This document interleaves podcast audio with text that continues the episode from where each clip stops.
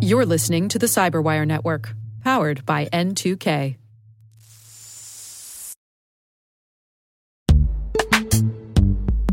And now a word from our sponsor, Netskope.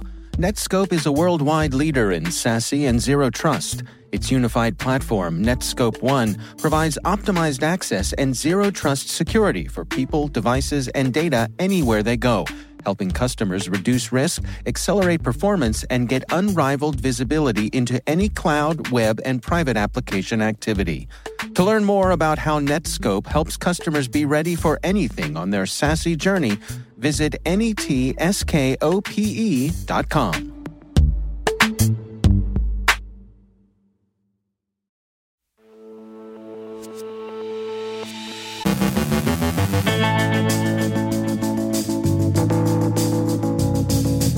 Chrome extensions steal browser data. A business email compromise attack is under investigation in Kentucky. Belarusian cyber partisans claim to have a complete Belarusian passport database. Organizing a cyber militia, CISA releases 12 ICS security advisories. Our guest is Asaf Kochan of Accentra on overemphasizing the big one, cosplaying hardware, and Canada welcomes a new SIGINT boss.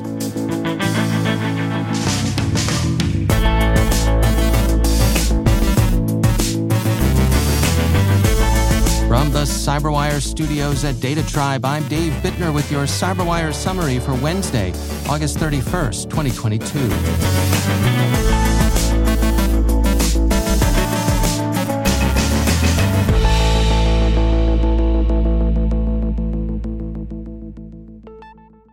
Researchers at McAfee have found five cookie stuffing Chrome extensions that together have found almost a million and a half users. The extensions are Netflix Party, Netflix Party 2, Full Page Screenshot Capture, Flip Shop, and finally Auto Buy Flash Sales. Bleeping Computer reports that two of the extensions, the Netflix branded apps, have been removed from Google Play. At the time of their writing, the other three remain online. And as McAfee points out, an app's having a large install base is no guarantee that it's benign. The Lexington, Kentucky Police Financial Crimes Unit is investigating the electronic theft of approximately $4 million in federal rent assistance and transitional housing funds, the city announced. The record says the FBI and Secret Service have been brought in to assist with investigation. Lexington's description of the theft indicates that it was a business email compromise caper. The city's statement said, Police believe a person or persons outside the government directed an electronic funds transfer into a private account. The transfer was originally intended for Community Action Council. Initial information shows no criminal involvement of City or Community Action Council employees. Lexington's financial system wasn't compromised, but city employees were tricked into sending the funds into what proved to be a private bank account. That account has since been frozen by the financial institution that holds it. Montenegro's government continues to attribute a widespread cyber attack that began on August 22nd to Russia. The attribution is in part based on a perceived Russian motive. Montenegro has supported Ukraine during Russia's war, and Moscow has designated the country as hostile. Tech Monitor reports that Montenegrin Defense Minister Raško Konjevic asked rhetorically, who could have some kind of political interest in inflicting such damage on Montenegro? And he gave the obvious answer I think there is enough evidence to suspect that Russia is behind the attack. Open sources are short on details concerning the tools used in the campaign, but Mr. Konjevic says the malware used doesn't come cheap. It's listed in dark web markets at between $100,000 and $2.5 million. Montenegrin authorities say recovery is in progress. Marash Dukaj, the country's Minister of Public Administration, told a press conference The damage is being repaired and we are assessing its extent. The system will suffer no lasting effects. A huge amount of money was invested in this attack on our system. The Belarusian cyber partisans, a dissident group opposed to the continued rule of President Lukashenko, claimed yesterday to have obtained a complete database of all Belarusian passports. They describe their caper like this For the first time in human history, a hacktivist collective obtained passport information for all of a country's citizens. Now we're offering you an opportunity to become part of this history. Get a unique digital version of Lukashenko Passport as NFT. OpenSea has since taken down the passports. The cyber partisans elaborate on their motives, stating, The dictator has a birthday today. Help us ruin it for him. Get our work of art today. Belarus has been a close cooperating ally of Russia in its war against Ukraine, lending its territory to staging Russian forces and launching Russian missile strikes. Cybersecurity experts in many countries have long speculated about how effective cyber reserve forces might be prepared and mobilized. Ukraine's IT army may provide a model, a middle ground between loosely inspired hacktivism and highly structured military reserve forces.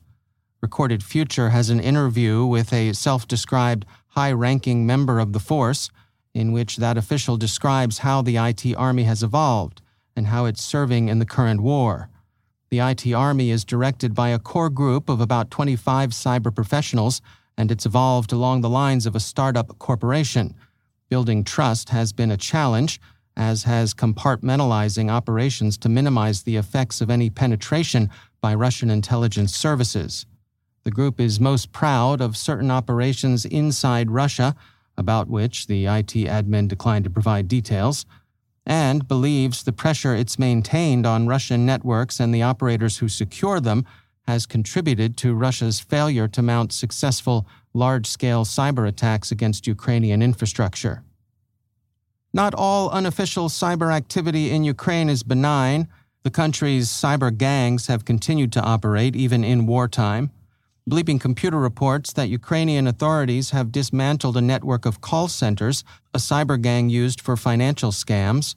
Among the tactics were targeting known victims of cryptocurrency scams and dangling the prospect of helping recover stolen funds. The National Police of Ukraine said in their announcement of the operation the organizers used high tech equipment and software, which allows to change the telephone numbers of the attackers to the numbers of state banking institutions. If convicted, those arrested and charged face up to 12 years in prison. Most of the victims were in Ukraine or the European Union. The U.S. Cybersecurity and Infrastructure Security Agency yesterday released 12 industrial control system advisories for Hitachi, Fuji, Honeywell, PTC Kepware, Sensormatic, and Mitsubishi Electric products. If you run an operation using these systems, go to CISA.gov for the details. We'd like to give credit to Vice for the funniest description of a hardware scam we've seen in a long time. Researcher Ray Redacted thought that a 30 terabyte hard drive selling for the low, low price of just $17.99 was just too much of a bargain for plausibility so he bought one, opened it up, and found a couple of SD cards hot glued down and misreporting themselves as being sure, for real, a 30 terabyte device. Vice's deadpan motherboard headline called it like this Walmart sells fake 30 terabyte hard drive that's actually two small SD cards in a trench coat. The author, Joseph Cox, summarized what the researcher discovered Sure enough, he found what amounted to a different item cosplaying as a big SSD. A serious note for consumers Walmart, like Amazon, operates in part as a marketplace in which third party vendors sell their wares. Once Walmart was notified, the retailer promptly ejected the Hans and Franz hardware from its e commerce site. And finally, Shelley Bruce, the head of Canada's Communications Security Establishment, is retiring after 33 years with the organization.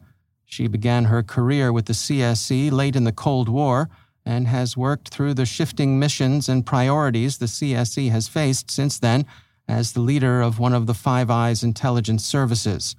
She was responsible for launching the Canadian Centre for Cybersecurity, which is on the front line against cyber threats facing the country we wish her well as she moves on to the next stage of what we're sure will be an interesting and productive career. And we greet her successor, Caroline Xavier. Welcome, and we wish Director Xavier all success. Coming up after the break, my conversation with Asaf Kochan of Sentra on overemphasizing the big one, and Carole Theriault cautions against getting ahead of yourself in the cryptocurrency supply chain. Stay with us.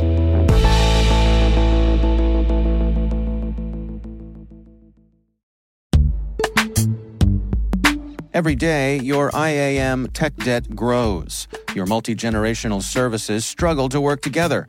Building an identity fabric can fix this. It makes all your identity tooling stronger and allows you to connect any app to any service you want to use with zero coding, zero maintenance, and zero app downtime.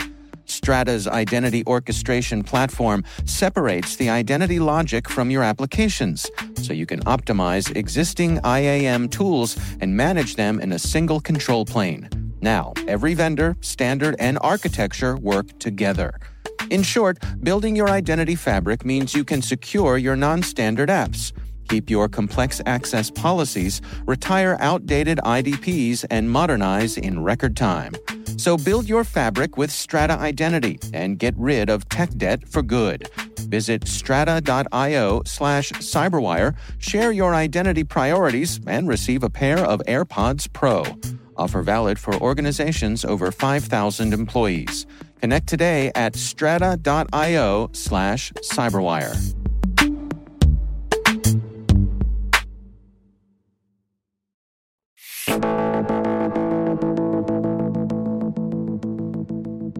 Asaf Kochan is CEO and co founder of cloud security company Sentra.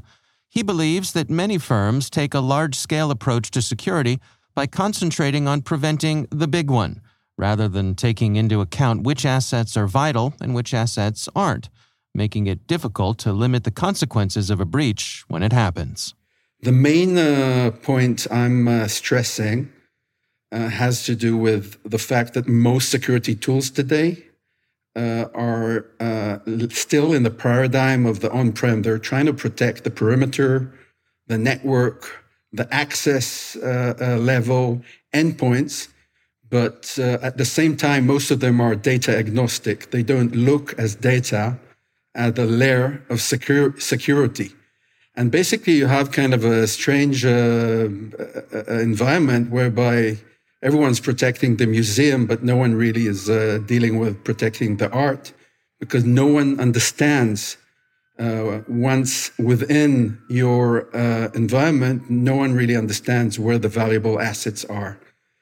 Uh, taking it forward, a lot of the organizations today kind of are, you know, you hear about the big events and they're pretty much focused on the big cyber breaches. My claim, and it's based upon my knowledge and my experience, I was head of Unit 8200, which is Israeli uh, NSA, uh, a terrific, uh, very vibrant, and cutting edge technological unit. So, based on my experience, every big breach, when you look into it and you study it, happens in an environment whereby there were many little breaches. And it just doesn't happen one day and when you look at the small breaches or the medium breaches, which some organizations tend to ignore and they don't really like to publish it, usually there's a history of breaches once there's a big breach. And my claim is that you have to focus on uh, reducing your attack surface and reducing the small breaches because eventually uh, dealing with these uh, a lot of small events reduces and and and and and and um, makes a chance of you encountering a major event much uh, uh, smaller. And once you encounter an event, your ability to mitigate it, survive it, and continue your uh, functionality uh, is much higher. So this is in a nutshell. I, I hope I was clear. Yeah. Well, how do you recommend organizations dial that in? I mean, the the balance between focusing on the smaller things, but you know, still being resilient if the big one happens. Yeah.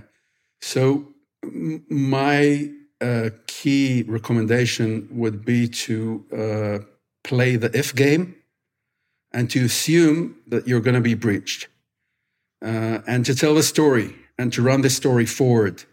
And once you run the story forward, uh, you must understand where your key assets are and pre-position yourself. And this is kind of a play game which is much different than the way most organizations act. Most organizations will basically deal with prevention and they won't go and tell the if story. And here the data layer has a, a, a significant meaning because in the cloud environment, from what the way I see cloud, cloud is a platform to unlock the potential of data. This is the gist of the cloud. And in the cloud environment, it's extremely easy to uh, duplicate data, to create data, to uh, create access to data. The elasticity gives you amazing potential when it comes to unlocking this potential. And uh, in, in, the cloud uh, in, in environment, uh, a, key uh, piece here is to understand your data posture and understand where your sensitive assets are. Once you have this understanding, uh, uh, you can position yourself much more effectively. So, this is in a nutshell. Yeah. How should folks go about uh, protecting those sensitive assets? I mean, uh, I'm thinking in a cloud environment, it, as you mentioned, it's easy to duplicate things. How do you keep track of things proliferating throughout your cloud environment? First of all, uh, it's it's not a it's not a bug. It's a feature. You want data to proliferate within your cloud environment because uh, you want uh, democratization of data. You want the business to enjoy the great potential of data. You want engineers to, to access data in order to create amazing products. So starting with that, it's it's it's a feature you want to advocate for, and basically the idea here is when it comes to data, you want to bring the different stakeholders together into one place where you see uh, the truth about the data. You want to be you bring the security teams, you want to be the compliance, the legal teams, the engineers, and some of the business together. And today, there's no real platform to uh, to to bring this single source of truth and to kind of bring this these teams together in order to collaborate when it comes to protecting data and making sure you can continue with the democratization of data. And my claim that it's a huge opportunity for security teams to go into this space. That's Asaf Kochan from Sentra.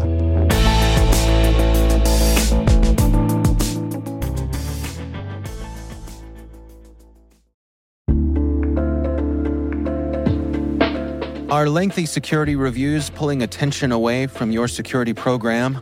With the largest network of trust centers, Vanta can help you streamline security reviews to win customer trust, save time, and close deals fast. Proactively demonstrate security by showcasing key resources like your SOC 2 or ISO 27001 and provide real time evidence for passing controls. And when a security questionnaire is required, Vanta takes the first pass for you.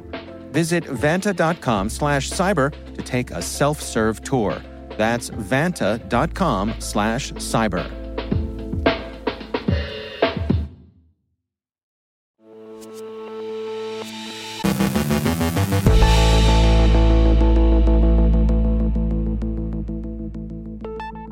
Carole Theriault cautions against getting ahead of yourself in the cryptocurrency supply chain.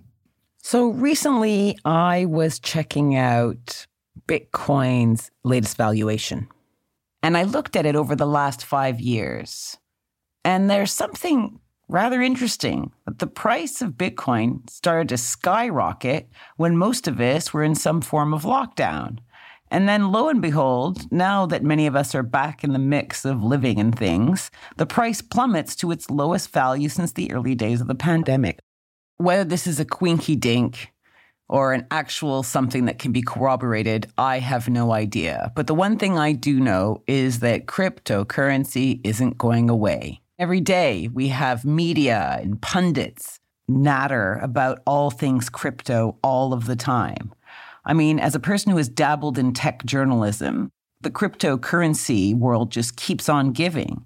It's rich pickings when you get a focus on a new and volatile tech concept, especially one which has such incredible winners and pitiful losers. And one of the big fails, aside from the crashing stock valuation of the cryptocurrency godmother Bitcoin, is the questionable resilience of the ecosystem that supports it. So we're talking the tools, utilities for storing and converting and otherwise managing all that cryptocurrency. In order to get into the market fast, you have to develop your products and services at breakneck speed, right? And we all know what happens when you run before you can walk, especially in security terms. You can trip up. Because when you trip up on security, it can be worse than a broken front tooth or a skinned knee in the first six months of this year, we've already seen some ghastly crypto hacks. Like in February, attackers exploited a flaw in the wormhole bridge to grab what was then about $321 million worth of Wormhole's Ethereum's variant. And at the end of March, North Korea's Lazarus Group memorably stole what at the time was $540 million worth of Ethereum and USDC stablecoin from the popular Ronin blockchain bridge. You know, it's so funny to consider that these words meant absolutely nothing five years ago.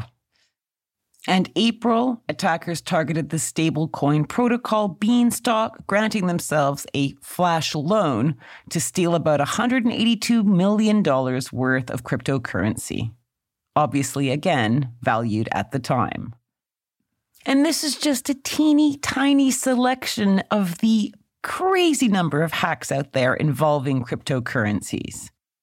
But this was the question I was asking myself. You ready? With the most popular cryptocurrency having shed about 70% of its value since it hit its all time high of roughly $69,000 in November last year, and with the overall market capitalization of crypto assets having dropped to less than 1 trillion from its November 2021 peak of 3 trillion, are hackers going to lose interest in crypto because the money is drying up?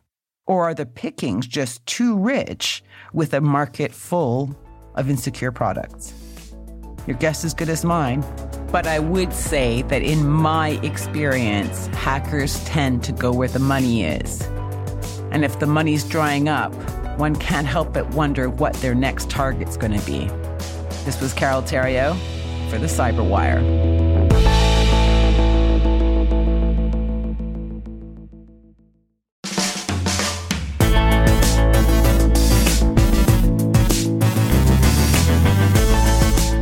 Cyberwire. For links to all of today's stories, check out our daily briefing at thecyberwire.com. The Cyberwire podcast is proudly produced in Maryland out of the startup studios of Data Tribe, where they're co building the next generation of cybersecurity teams and technologies. Our amazing Cyberwire team is Elliot Peltzman, Trey Hester, Brandon Karp, Eliana White, Puru Prakash, Liz Irvin, Rachel Gelfand, Tim Nodar, Joe Kerrigan, Carole Theriault, Ben Yelin, Nick Veliky, Gina Johnson, Bennett Moe, Chris Russell, John Petrik, Jennifer Eiben, Rick Howard, Peter Kilpe, and I'm Dave Bittner. Thanks for listening. We'll see you back here tomorrow.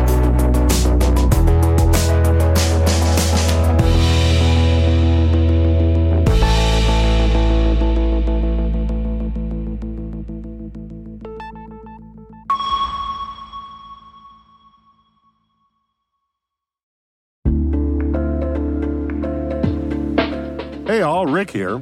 At N2K Cyberwire, we're dedicated to continuously improving the quality of the news and commentary on our network. That's why we're inviting you to participate in our 2024 audience survey. It only takes a few minutes, and your feedback is invaluable. Plus, you'll have the chance to win a $100 Amazon gift card as a thank you for your time. Head on over to cyberwire.com slash survey. That's cyberwire.com slash survey to share your feedback now.